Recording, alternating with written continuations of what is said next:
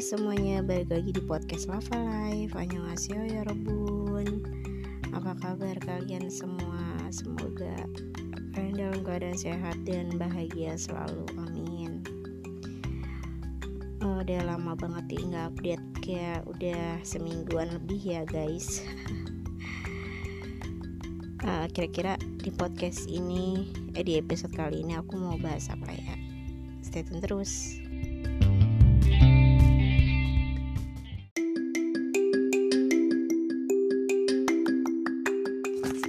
Setelah sekian lama aku gak update, jadi aku mau bahasnya random aja guys.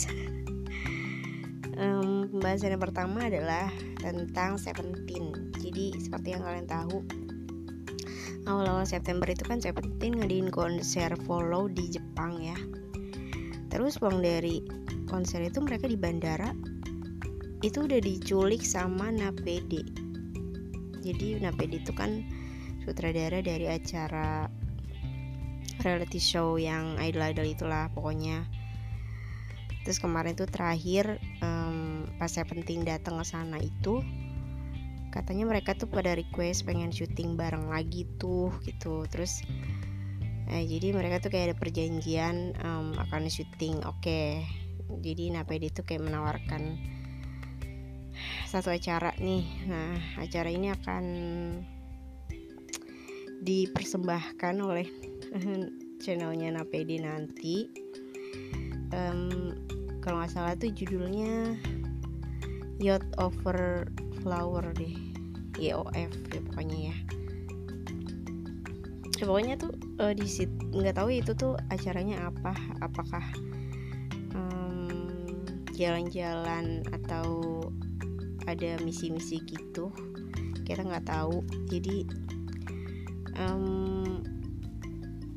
rumornya enggak sih, faktanya memang katanya Seventeen itu diculiknya ke luar negeri, ke Itali guys, ke Roma gitu. Aduh, jauh banget ya guys, sekalinya mereka flight langsung berasa tour gitu kan, berasa lagi tour dunia ya. Tapi mereka di sana ya semoga aja sekalian jalan-jalan ya, jadi menikmati gitu ya acara sekaligus jalan-jalan gitu. Terus yang kayak kocaknya lagi tuh anak-anak Seventeen kan diculik tuh kan ya pas di bandara itu. Nah terus si Kim Mingyu ini pas hari hanya itu di passwordnya tuh hilang. Terus kayak dia tuh kan panik gitu, kayak panik. Terus si NAPEDE-nya ini, sutradaranya ini kayak ngeledekin gitu, kamu sengaja ya gitu, kayak biar acara yang menarik gitu-gitu segala macam. Terus kata si Mingyu, enggak ini serius kayak gitu. Passwordnya beneran hilang, nggak hilang sih sebenarnya, kayak di staff gitu kan. Jadi mungkin kemungkinan mereka tuh kesana nggak sama staff nggak sih, kurang tahu juga, karena predisnya juga mengkonfirmasi kalau misalnya jadwal Seventeen yang ini tuh nggak ada di rencana mereka gitu. Jadi kayak udah diserahkan oleh sutradara ini NAPEDE ini gitu. Jadi ya nggak tahu nih gimana nih nanti acaranya, apakah sama seperti Going Seventeen ataukah berbeda gitu, karena ini sutradaranya beda gitu kan, bukan yang seperti Going Seventeen. Jadi udah nggak sabar banget nih gue juga menunggu acara tersebut, apakah akan seseru itu atau gimana. Atau kayak emang karena mereka awalnya kayak diculik gitu, jadi kayak agak chaos gitu. Nah tapi sayang banget nih Seungcheol gak bisa ikut, alias babeh kita, babeh leader S-Cube itu, dia gak bisa ikut. Padahal dia tuh pas konser kemarin di Jepang itu kan dia ada di sana kan, datang. Tapi dia pulang duluan kalau gak salah. Terus ya yang member yang lain itu diculik gitu sama NAPEDE. Jadi mereka nggak bisa bareng. Ya sayang banget ya Choi Seungcheol gitu, seorang babeh ya karena kondisinya seperti itu jadi dia nggak bisa ikut gitu, sayang banget. Terus ya mereka tuh kayak di sana tuh bener-bener gak ada kabar gitu, jadi di Weverse juga mereka sepi-sepi aja gitu semenjak mereka di sana di Italia itu sepi banget tuh Weverse katanya tuh, sampai kayak nggak ada yang, biasanya kan ada yang ngucapin selamat pagi, selamat malam gitu-gitu kan, kayak ya member Seventeen itu kayak ngirimin pesan gitu kan ke Weverse, tapi pas mereka di Italia itu nggak ada karena katanya tuh ya mereka tuh kayak terisolasi gitu loh karena takut ke spoiler gitu kan acara mereka gitu, karena emang benar-benar ya intinya ya diculik gitu kan, judulnya diculik, jadi untuk mengabari pun tidak jadi kayak diculik beneran gitu. Terus lagi pas hari keberapanya tuh kalau nggak salah hari ketiga atau hari keberapa, tiba-tiba tuh si Uji nih nge-live di Weverse gitu, jadi kayak dia tuh tiba-tiba banget gitu megang HP-nya untuk nge-live, dan itu tuh hitungannya kayak cuma beberapa menit doang dia nge-live, dan teman-teman itu ya member-member yang lain tuh pada kaget gitu, hah lu kok berani banget lu nge-live gitu kan, pada kayak gitu. Terus udah gitu kayak si Wonwoo ini kan si Wonwoo gemesnya itu dia sampai kayak ngelarang si Uji untuk nge-live gitu, kayak matiin gitu, kayak benar-benar apa ya, nggak tahu sih maksudnya kenapa sih Wonwoo doang yang kayak gitu, padahal ya kayak member lain tuh kayak santai gitu ya, masih kayak agak panik dikit tapi nggak ngaruh gitu apalagi kayak si Dokyeom tuh kayak dia tuh pas dikasih tahu gue lagi nge-live gitu kan sama si Uji, tiba-tiba si Dokyeom kayak hah sincinca gitu kayak ekspresi kagetnya dapet gitu, tapi abis itu ya udah dia say hi gitu kan, hai gitu, carat gitu dan segala macam, dan member-member lainnya juga sama, cuma si Wonwoo ini yang agak menyebalkan gitu kan harusnya kan ya member Seventeen nge-live tuh pada seneng gitu kan, itu tuh adalah suatu kesenangan bagi para kita fansnya gitu kan, karena udah beberapa hari mereka ngilang gitu, tapi ini si Wonwoo nih tiba-tiba dia tuh kayak ngelarang kita untuk ketemu mereka gitu, kayak walaupun cuma beberapa menit doang ya, itu pun tetap nakal ya si Ujinya, tetap kayak udahlah lanjut lagi jadi upaya si Wonwoo untuk mematikan live tersebut gagal gitu tetap aja dia ikut in frame itu di kamera gitu kan jadi agak kocak nih ya, ada-ada aja gitu kelakuan anak-anak Seventeen ya, walaupun katanya nggak boleh spoiler, tapi di dalam live itu tuh kayak si Uji tuh Uji si orangnya si Hoshi itu yang nunjukin pakai hoodie yang ada tulisannya gitu kan, jadi kayaknya tuh para member tuh pakai baju yang ada tulisannya gitu deh, dikasih sama NAPEDE kayaknya. Terus ya udah nggak tahu deh, terus yang bikin gue kaget banget itu anjir, kayak gue sampai berteriak di live tersebut pas si Uji enggak si Uji sih waktu itu ya, si Juni yang megang, yang ngarahin kameranya, terus tiba-tiba kayak dia jalan gitu ke sofa, terus si Wonwoo tuh lagi main gitar gila, kayak lagi ngejreng gitu, udah pakai celana pendek, kaosan, anjir kayak gue langsung gitu kayak pengen teriak rasanya pas ngeliat live itu gitu. Terus si Wonwoo tuh kayak langsung kaget kan, hah lu lagi nge-live gitu kan, pas si Juni iya ini gue lagi nge-live gitu, terus kayak langsung pengen matiin tuh si Wonwoo padahal kayak gue tuh pengen liat Wonwoo full main gitar gitu kan, tadinya tuh harusnya Juni tuh diem kan ya ngerekam si Wonwoo lagi gitar dulu tuh biar lama lah, ada 1 menit keburu ketahuan dong sama Wonwoo gitu. Jadi kayak yalah gitu, kayak nanggung banget gak sih. Ya semoga aja nanti ada tayangannya di Yacht Over Flower tersebut gitu, kayak entah itu Wonwoo main gitar atau kayak adalah sih ya, semoga aja ada gitu. Gue berharap sih ada sih momen dimana Wonwoo main gitar atau kayak cuman sekelebatan nggak apa-apa gitu. Soalnya kayak udah lama banget kayak sih Wonwoo kayak nggak pernah main gitar gitu. Pas gue lihat videonya itu dia pas pre-debut kayaknya, atau kapan nggak tahu juga. Gue kayak jarang banget ngeliat Wonwoo lagi main gitar gitu. Jadi itu adalah suatu hal yang langka gitu. Wonwoo megang gitar tuh langka banget coy. Kayaknya sih Wonwoo bisa, tapi karena udah lama kali dia nggak main gitar kali, jadi dan nggak menunjukkan juga di publik gitu kalau dia tuh main gitar gitu. Pokoknya kayak gue tuh menunggu momen tersebut gitu, Wonwoo gitaran gitu, gitu. Aduh, dia tangannya pendek gitu kan, aduh kayak abang-abang anu lagi kayak di villa. Udah gitu kayak banyak komentar yang ini Wonwoo style kayak yang abang-abang di villa anjir, kayak lagi pada nongkrong di villa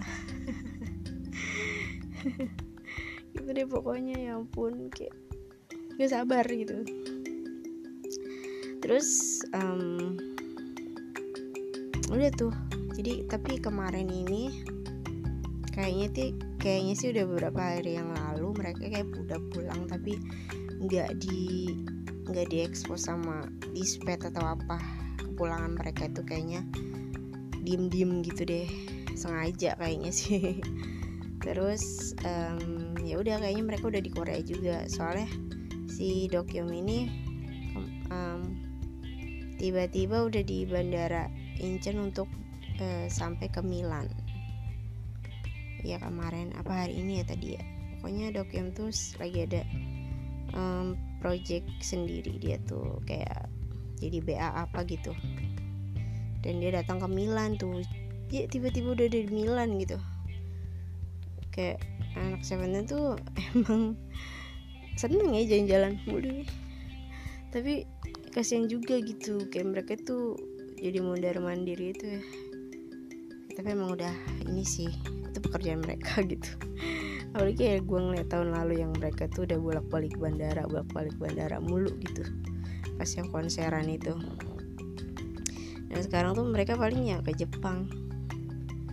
Nggak tahu kapan, mungkin awal-awal Oktober mereka akan ke Jepang lagi atau di akhir-akhir September ini, nggak tahu juga. Ya untuk para member sih kayaknya masih beristirahat nih, beristirahat di Korea mungkin ya, atau mereka pulangnya di sana, di mana, di Jepang lagi, karena mereka nanti ke Jepang lagi. Jadi nggak pulang ke Korea ya, bisa jadi kan ya. Ya pokoknya berita pulang mereka tuh kayak diem-diem gitu, nggak ada. Soalnya tuh para member tuh udah mulai aktif lagi di media sosial sama di Weverse juga gitu. Jadi kemarin terakhir Wonwoo update foto-foto dia pas konser gitu, konser follow di Jepang. Dia update di feed. Terus tadi kemarin lah pokoknya malam-malam tuh dia update foto bekas dia hunting di Roma kali ya. Karena Wonwoo tuh pas ada fancam itu ada OP yang moto dia minta tanda tangan gitu lah, dia minta tanda tangan. Terus dia pakai megangin kamera gitu. Udah gitu lucunya kameranya tuh kayak dihimpit gitu loh di tangannya dia, di dada gitu. Anjir, demi dia lagi apa ngasih tanda tangan ke orang, kameranya tuh sampai kayak cuman di, ya ilah anjir, nggak ada talinya apa gimana tuh. Apa jangan-jangan dia mendadak beli lagi di sana, kayaknya nggak dapet tali lagi. Aduh, ada aja lagi ya Wonwoo. Tapi ya emang dia tuh mungkin kayaknya menghabiskan waktu untuk hunting foto di sana sih kayaknya sih. Ya fotonya udah mulai bermunculan, ada beberapa foto lah, dia udah update. Ya bisa menyalurkan hobi juga dia. Terus yaudah itu doang. Itu yang aku dapat kabar dari Seventeen. Terus oh iya, Seventeen juga akan ada comeback album di awal-awal Oktober kayaknya. Jadi teasernya juga teaser. Konsep albumnya juga udah mulai keluar di kayak hari ini. Jadi konsep tuh kayak ceria-ceria gitu, kayak animation ya, kalau nggak salah ya, 3D gitu deh pokoknya.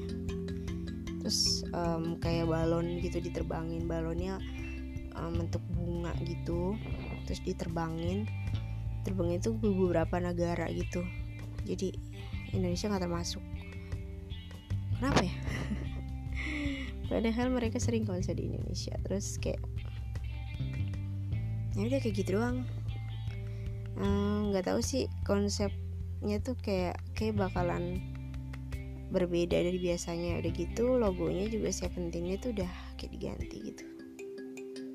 Di media sosial diganti Seventeen, warnanya merah gitu, kayak balon gitu loh. Kayak ada fontnya kayak balon, nggak tahu font apa. Bagi yang tahu mungkin apa oleh. Terus kita mau bahas apa lagi nih ya selain itu? Segmen berikutnya.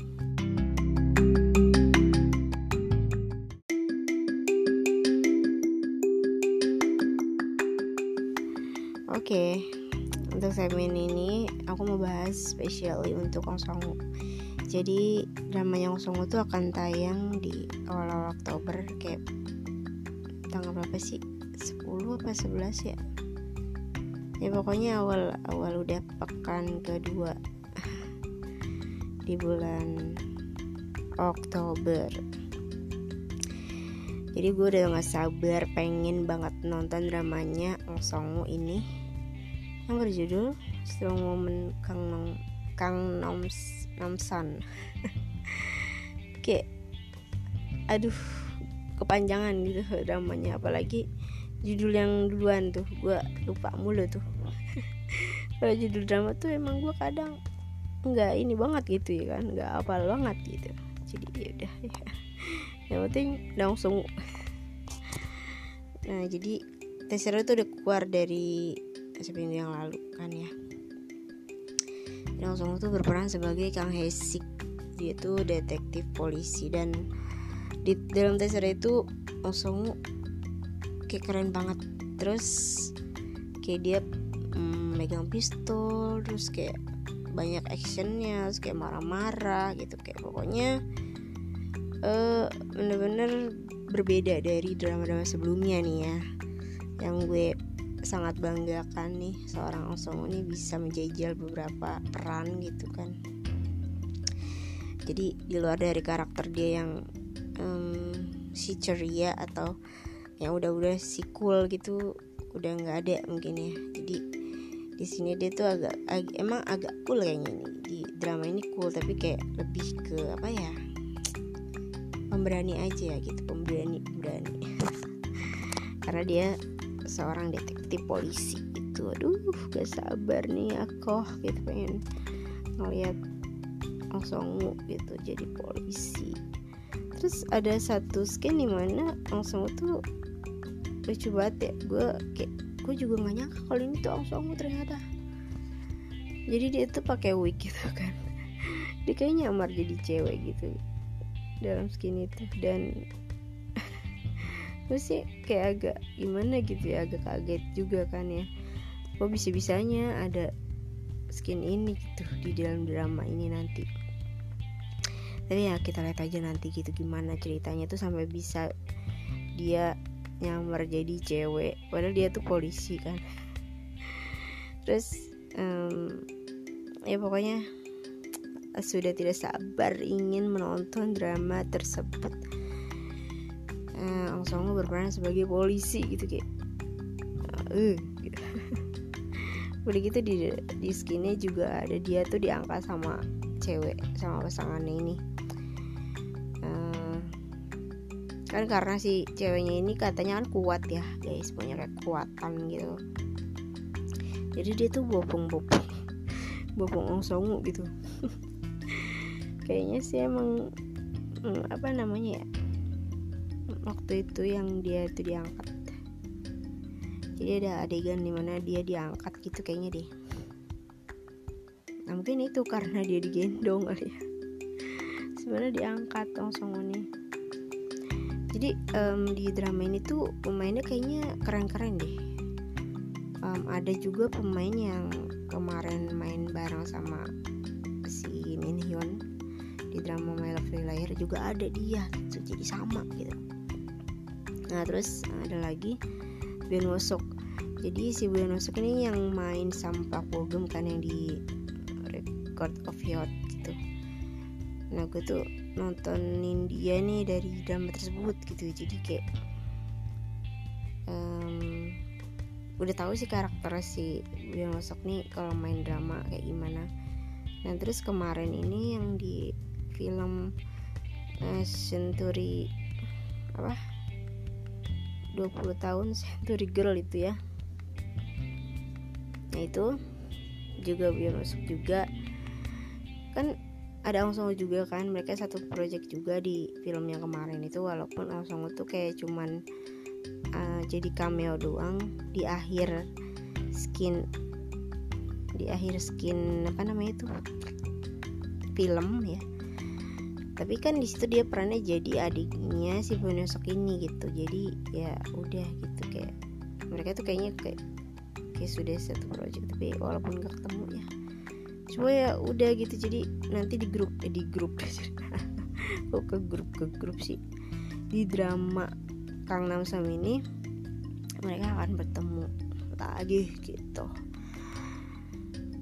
Saya sudah tidak sabar ingin menonton drama ini. Apakah akan seru dan banyak frame antara Ong Seong-wu dan Byeon Woo-seok ini? Terus gembasnya lagi kan Byeon Woo-seok umurnya kayak ternyata lebih tua ya daripada Ong Seong-wu nih, 91. Sedangkan Ong Seong-wu 95. Jadi kayak beda 4 tahun gitu.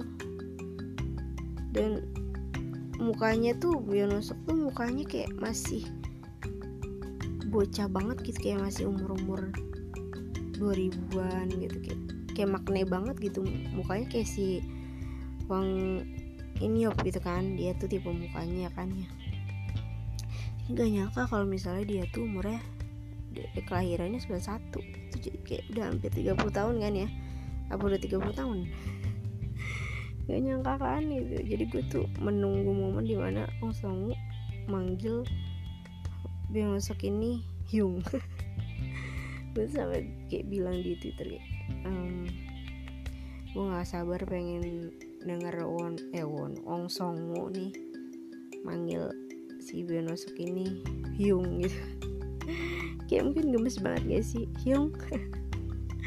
Biasanya kan langsung ini yang dipanggilnya Hyung gitu kan, sama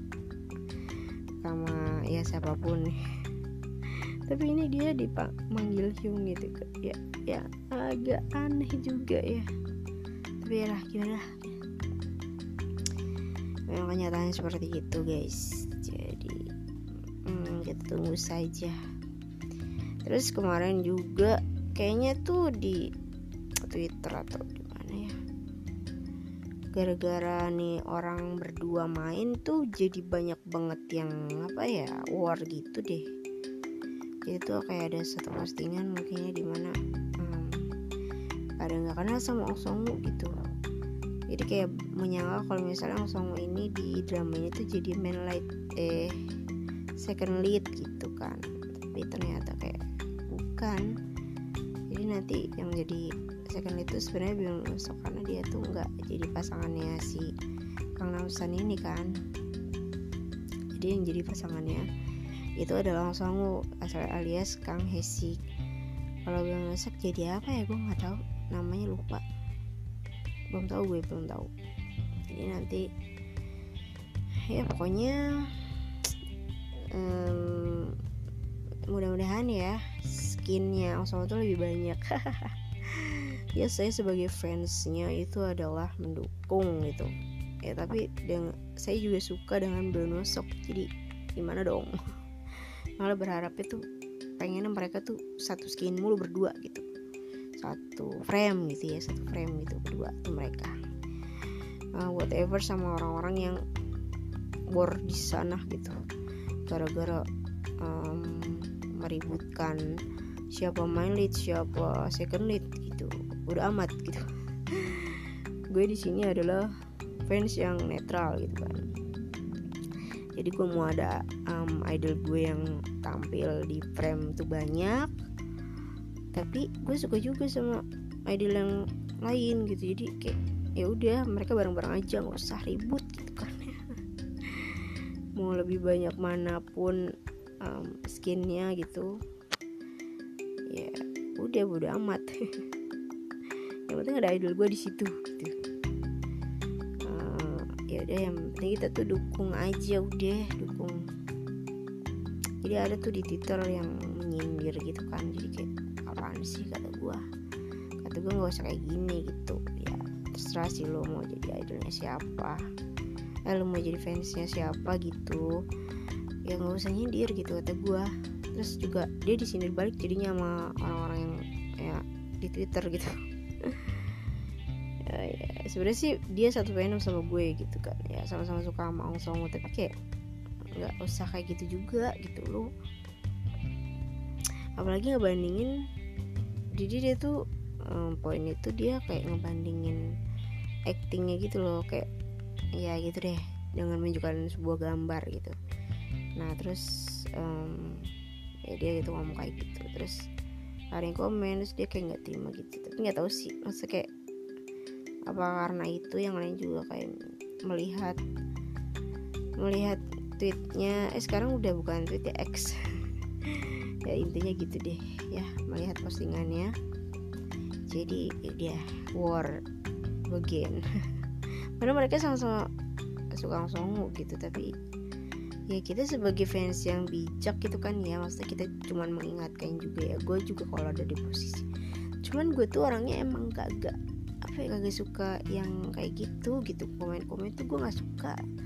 Gue tuh orangnya yang udah santai aja siwi gitu. Gue tuh emang suka langsung dari 2020 kan ya, maksud kata gue kalau emang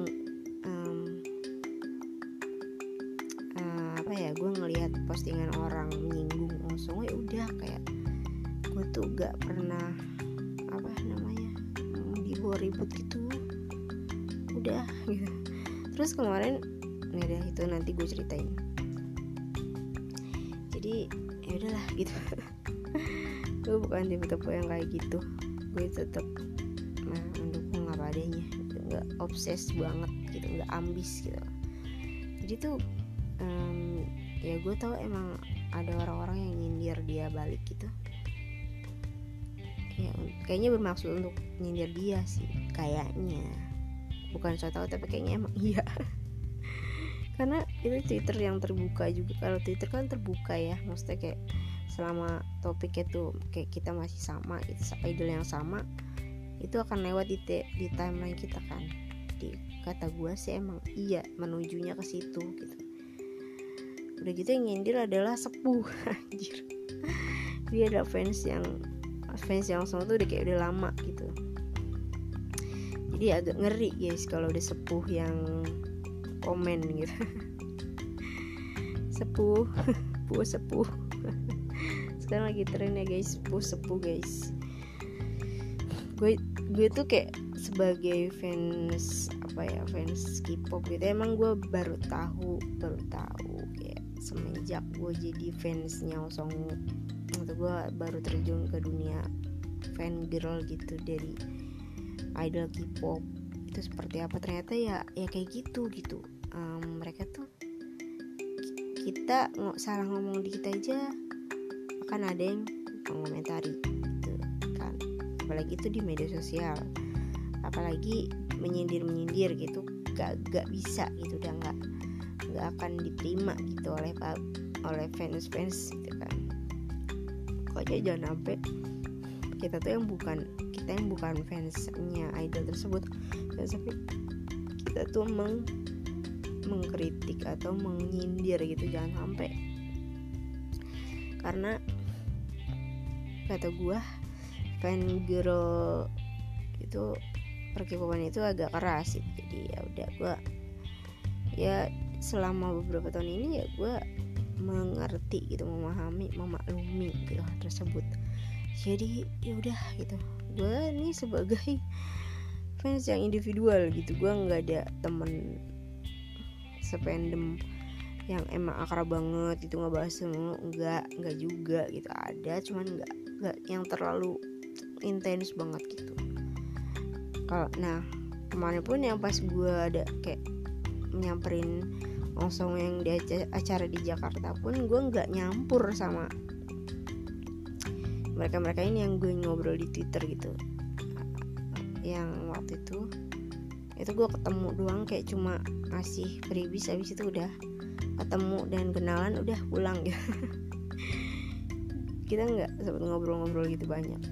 Jadi ya udah, gue tuh orangnya emang nggak bisa yang fleksibel gitu juga, jadi tetap jadi individual. Gue ngefans, misalnya gue ngefans Ong Seong-wu, jadi kan gue nggak terikat nih sama fandom gitu kan, karena emang gue fandom yang model kuota gitu ibaratnya. Jadi gue tuh bebas gitu kan. Nah, akhirnya gue menemukan Jeon Wonwoo kan ya. Alias Wonwoo tuh kan seorang idol dari Seventeen, dan akhirnya gue menyukai dia ya udah, akhirnya gue solo stand. Walaupun gue solo stand, tapi ya setidaknya gue tahu lah ya tentang grup Seventeen ini gitu. Jadi gue mulai mencoba kayak untuk nyari informasinya tuh dari fandom-fandom gitu kan di Twitter, fandom dari Seventeen gitu kan. Nah, walaupun kayak gitu bukan berarti gue harus mengikuti mereka gitu kan, karena ya udah cukup tahu aja gitu, cuma sekedar ingin tahu doang. Habis itu gue nggak ngikuti gitu, nggak follow gitu kan, berarti gitu deh. Udah sesimpel itu gue jadi seorang fan girl gitu, nggak mau terikat yang gimana kayak ada event harus datang ke sini, kayak diundang gitu, harus banget enggak, terus di album ikutan PO gitu harus enggak harus main. Kayak gue tuh bener-bener kayak sesantai itu. Terus kalau misalnya kayak ditanya ya, misalnya lu udah berapa tahun gitu suka Seventeen, enggak, gue baru kok gitu. Kayak apalagi nih kemarin, jadi tuh gue mau bahas nih sedikit. Di Instagram tiba-tiba ada yang DM gue. Dia tuh kayak ngomongnya bahasa Inggris gitu kan. Terus dia kayak nanya. Pertamanya dia tuh nanya satu akun, dimana kayak satu akun itu tuh udah gue follow. Ya, satu akun itu udah gue follow.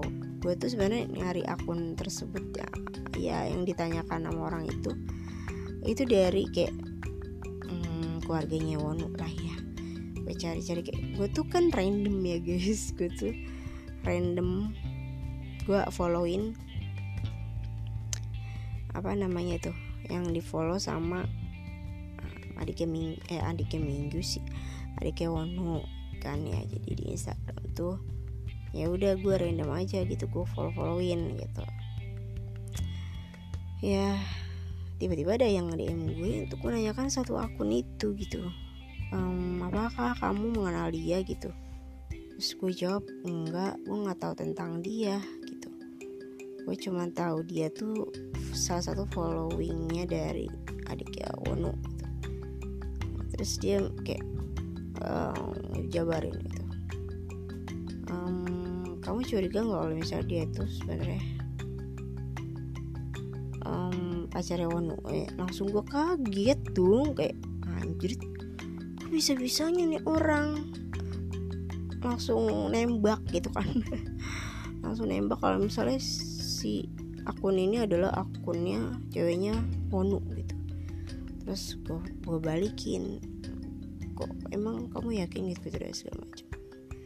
Terus dia ngeyakinin gue kayak jadi akun ini tuh ada postingan di mana waktu Seventeen tour ke Jepang dia ada gitu kan. Dia juga ada di sana gitu. bla bla bla gitu ya pokoknya. Terus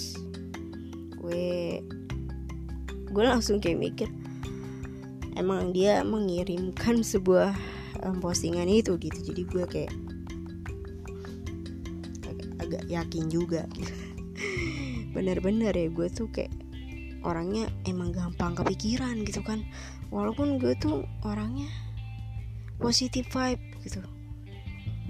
Gue positif banget sih kalau misalnya, oh ini tuh, walau pas pertama kali gue follow akun itu juga gue mikirnya kalau itu emang masih kayak saudara atau kayak temannya dari adiknya Wanu lah gitu kan.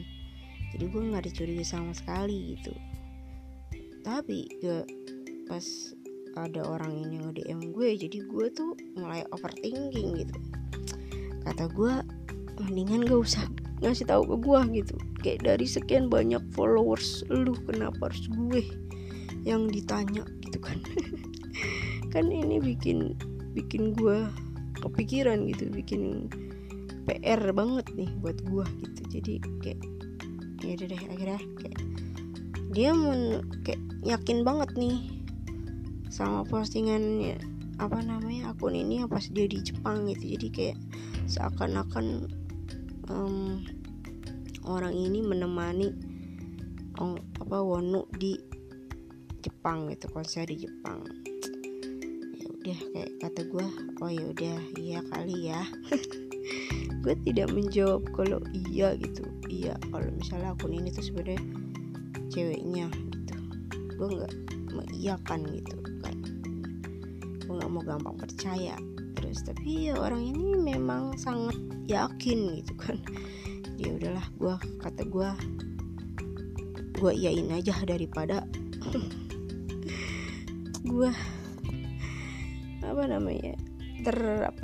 terdoktrin lagi dengan dengan berita-berita kencan gitu kan. Udah mah kemarin yakin banget kalau Wonu sama Solgi gitu. Jadi kayak ya udah gitu, segala apapun yang berhubungan sama Solgi, Wonu gitu kan. Jadi ya itulah akibatnya. Kalau gue terlalu percaya gitu. Gue tuh orangnya overthinking, diam-diam overthinking gitu. Jadi yang gue heran adalah kenapa tuh orang follow gue gitu. Maksudnya ngasih tahu ke gue gitu. Harusnya ngasih tahu yang lain aja, gak usah ke gue gitu. Jadi kan akhirnya gue memantau akun ini nih ya, yang dicurigai adalah lokasinya Jeon Wonwoo gitu. Tapi ya udahlah gitu. Gue nggak mau pikirin. Akhirnya gue balas lagi tuh DM-an dia. Nggak tahu apakah dia akan DM gue lagi next gitu. Nggak tahu apakah dia akan DM fans-fans yang lain. Kita tidak tahu guys. Yang jelas kayak dia tuh orang, nggak tahu ya, orang luar negeri apa orang Indo yang menyamar jadi orang luar negeri. Tapi kayak kenapa dia ngomong bahasa Inggris itu, jadi kan gue kayak bukan, bahasa Inggrisnya kurang lancar gitu kan. Yaudah deh, itu aja. Mau lanjut lagi di segmen berikutnya.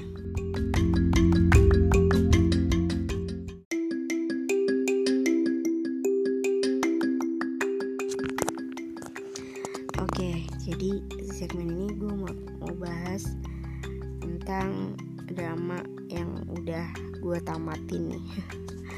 Drama apalagi kalau bukan dramanya Hwang Minhyun bersama Kim Sohyun. Jadi mereka tuh My Love Liar itu udah tamat ya guys.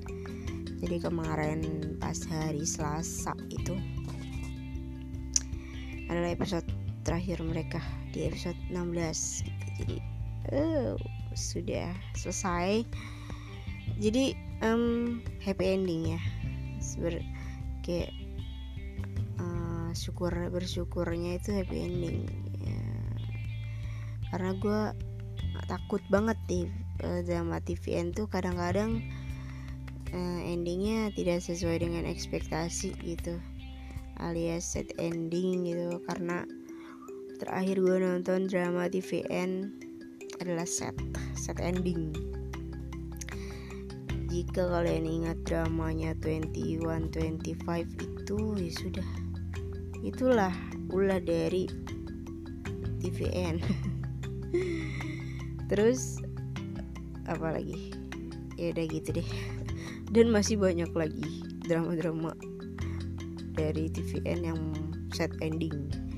Tapi untungnya drama My Love Liar ini happy ending gitu. Sudah. Jadi selama drama tersebut kan emang apa ya, alurnya tuh mencari penyebab dari kematian pacarnya si ini Minhyun gitu kan, Kim Do-ha alias Song Ju. Kan ceweknya ini kan meninggal tuh karena apa gitu, apakah karena bunuh diri itu atau karena di diet gitu kan. Jadi ya udah ketebak gitu di akhir sih sebenarnya di episode yang 13 dia kayaknya udah terungkap ya episode itu sebenarnya yang di luar BMKG, di luar prediksi BMKG, pembunuhnya adalah sahabatnya sendiri itu. Terus ininya juga penyebabnya juga ternyata di luar prediksi BMKG juga gitu. Selain si pembunuh dan si ini juga apa sih penyebabnya gitu kan. Itu sangat-sangat di luar prediksi. Dan ini adalah sebuah notis yang sangat mengecewakan ya. Karena ternyata sahabatnya ini suka sama Kim Do-ha gitu. Sahabatnya ini cowok guys gitu. Jadi kayak apaan sih ini drama gitu. Kayak enggak apa ya, kayak jadi kecewa aja gitu kita sebagai penonton gitu. Kok tiba-tiba ada alur ini gitu. Tapi ya udahlah ya, kita lupakan itu gitu. Intinya ya si Kim Do-ha akhirnya bahagia dan happy ending bersama Maxole gitu guys. Udah gitu yang bikin ini lagi terharu laginya, Maxole ini kan punya orang tua yang kayak broken home gitu kan ya. Jadi emaknya nih betul obses banget sama uang gitu kan. Terus suaminya ini pindahan orangnya gitu kan, sederhana alias bapaknya si Soleh ini. Dan bapaknya Soleh ini kan akhirnya pindah ke kayak hutan gitu, tinggal di hutan. Sedangkan emaknya ini di akhir tuh kayak dia tuh mau nikah gitu sama orang kaya gitu kan. Tapi tiba-tiba bapaknya nih datang lagi dengan penampilan yang beda. Terus kayak disuruh ketemu nih sama mamanya kan. Ini akhirnya mereka bersatu kembali gitu. Jadi di situ sih yang bikin apa ya, seharusnya sih skin itu tuh dibikin banyak gitu kan ya. Karena ada pelajarannya juga, keluarga menjadi keluarga yang harmonis lagi. Terus yang lucunya lagi kan setelah mereka kembali gitu, setelah orang tuanya si Maxole kembali kan tadi tinggal di hutan kan ya, jadinya emaknya tuh mau gitu kan disuruh tinggal di hutan lagi sama bapaknya. Terus tiba-tiba kayak ada YouTuber gitu kan yang nyamperin mereka, terus pengen dibikinin mie resep dari bapaknya si Soleh ini, katanya enak gitu. Terus dia ngomong katanya kalau misal kamu jualan pasti akan laku keras gitu. Terus si emaknya ini berinisiatif gitu, kayak ya udah jualan aja kali ya gitu. Ya udah akhirnya kayak mereka jualan mie dong, jualan di dekat hutang gitu deh pokoknya, dan laris manis gitu pas dia di endingnya juga laris manis. Nah ini udah Seol ini seneng lah ya gitu orang tuanya kembali lagi, dan udah nggak kekurangan uang emaknya. Terus Kim Do-ha juga udah jadi mencipta lagu lagi. Dia tuh ngorbitin artis idol barunya gitu kan. Dan terus emaknya juga udah mulai minta maaf gitu ke dia gitu. Udah pokoknya kayak pelajaran aja gitu dari keluarganya. Terus mungkin lebih ke ini juga ya, kayak persahabatan dari Kim Do-ha juga sebenarnya kayak sangat disayangkan kalau misalnya ternyata ada modus kayak gitunya juga gitu. Jadi harus hati-hati guys. Sebenarnya di real life banyak sih kayak gitu ya, kayak sesadis itu. Sebenarnya katanya si sahabatnya ini gak berniat untuk membunuh pacarnya Kim Do-ha gitu, mantannya, tapi kayak karena kesel ya, lagi emosi gitu, tiba-tiba dia kayak kelepasan gitu deh. Ya dia meninggoy. Dan begitu ya udah, padahal kayak dia tuh penuh dengan penyesalan gitu selama hidupnya itu, tapi kelihatannya santai banget gitu kan, katanya santai banget, tapi dia tuh udah punya anak istri gitu. Herannya kok bisa-bisanya dia punya anak istri gitu kan. Terus istrinya ketahuan cetan sama cowok juga dia santai gitu.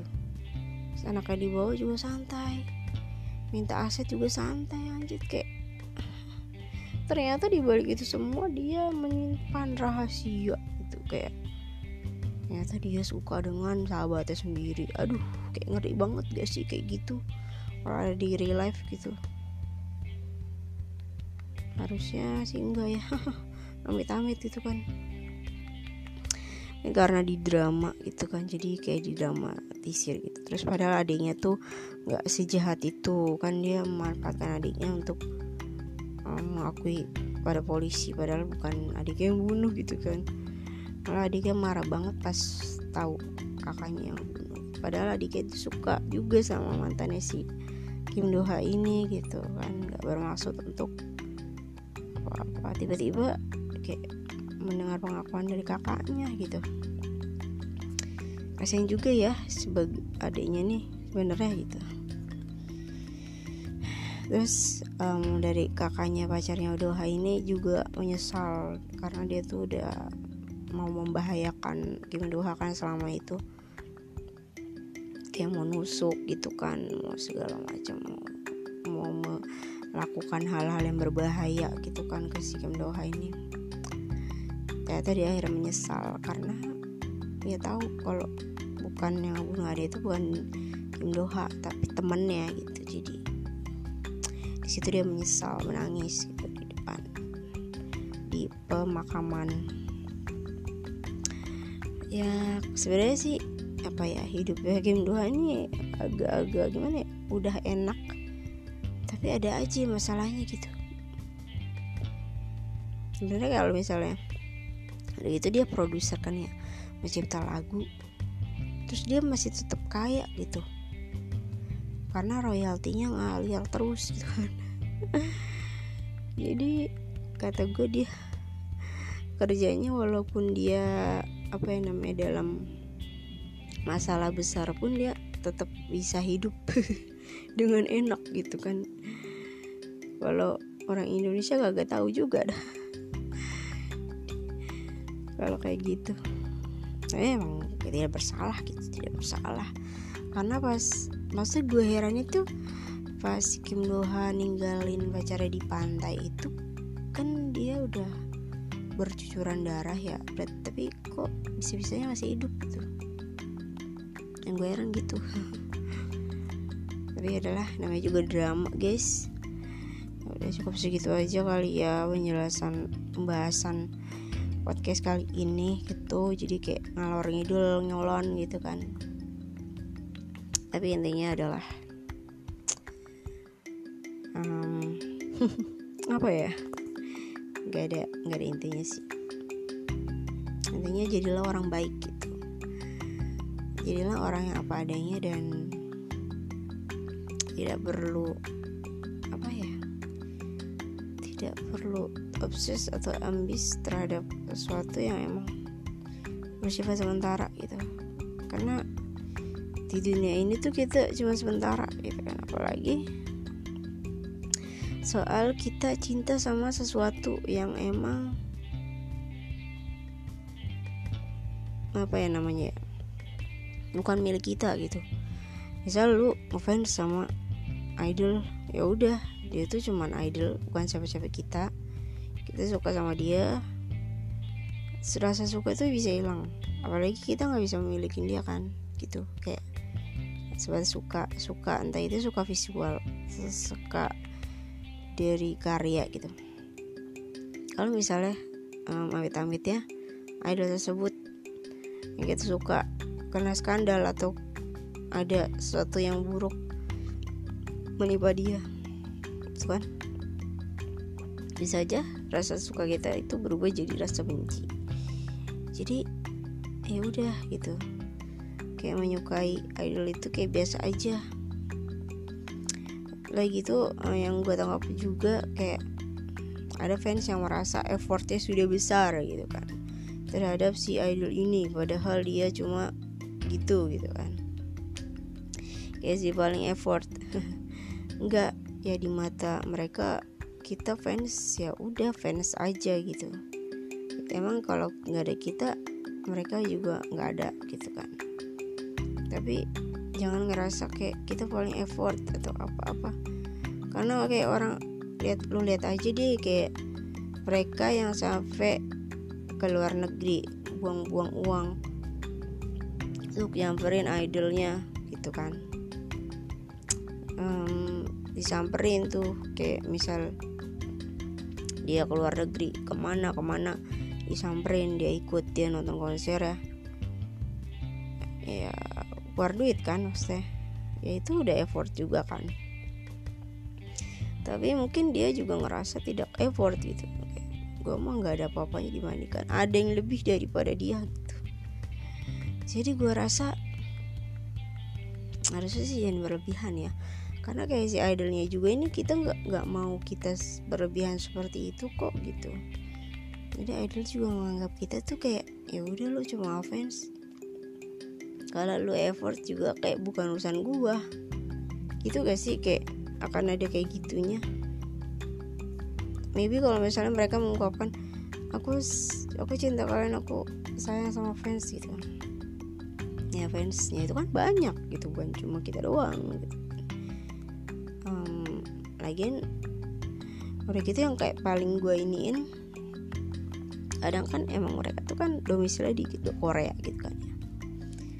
Terus yang fans Korea tuh yang sering datang ke acara musik gitu-gitu deh, kayak ketemu fan meeting dan segala macam itu kan misalnya orang-orang sana gitu. Jadi terus ketika mereka ke luar negeri mereka ngerasa kayak pernah sih gue ngedenger satu idol yang bilang kayak gini, kayak kita tuh kangen fans yang di sana gitu.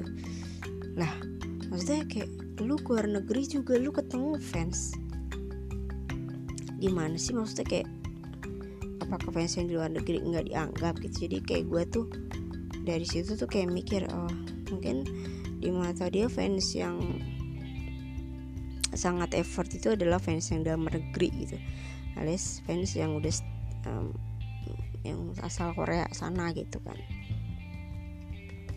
Karena fans asal Korea adalah gimana ya, mereka biasanya sih gitu dari awal debut mereka udah stay gitu kan sampai akhirnya mereka besar gitu. Jadi kayak yang dianggap mungkin mereka yang di sana gitu. Jadi gue tuh pas ngedenger itu tuh kayak pesimis gitu, apakah kita dianggap juga sebagai fansnya dia gitu. Jadi apalagi di Indonesia emang warga negara itu banyak ya guys, warga negara Indonesia tuh ratusan juta orang gitu. Nah terus di sana di Korea tuh banyak idol, banyak grup-grup idol. Jadi tidak heran kalau misalnya mereka tuh target pasarnya tuh kita gitu, negara kita ini. Jadi misal grup Seventeen ini punya fans terbanyak misal di Indonesia terbanyak kayak mungkin 100.000 orang fans di Indonesia. 100.000 itu masih berapa persen daripada berapa ratus juta orang di Indonesia itu, jadi kayak belum apa-apa gitu, belum apa-apa kalau di mata Indonesianya ya, di warga secara keseluruhan lah ya. Nah begitu juga di mata idolnya gitu, di mata idolnya kayak 100.000 orang tuh ya bukan apa-apa, apalagi cuman sekedar followers doang gitu, 100.000. Kalau yang nonton konser makanya nggak akan habis 100.000 juga gitu kan. Tapi mereka ya menganggap kita ya target pasar dia gitu.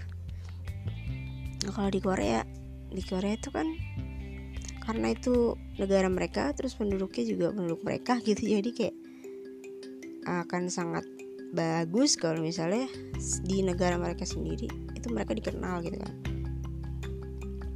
dihargai alias banyak fansnya, fandomnya tuh harusnya lebih banyak daripada dari negara lain gitu.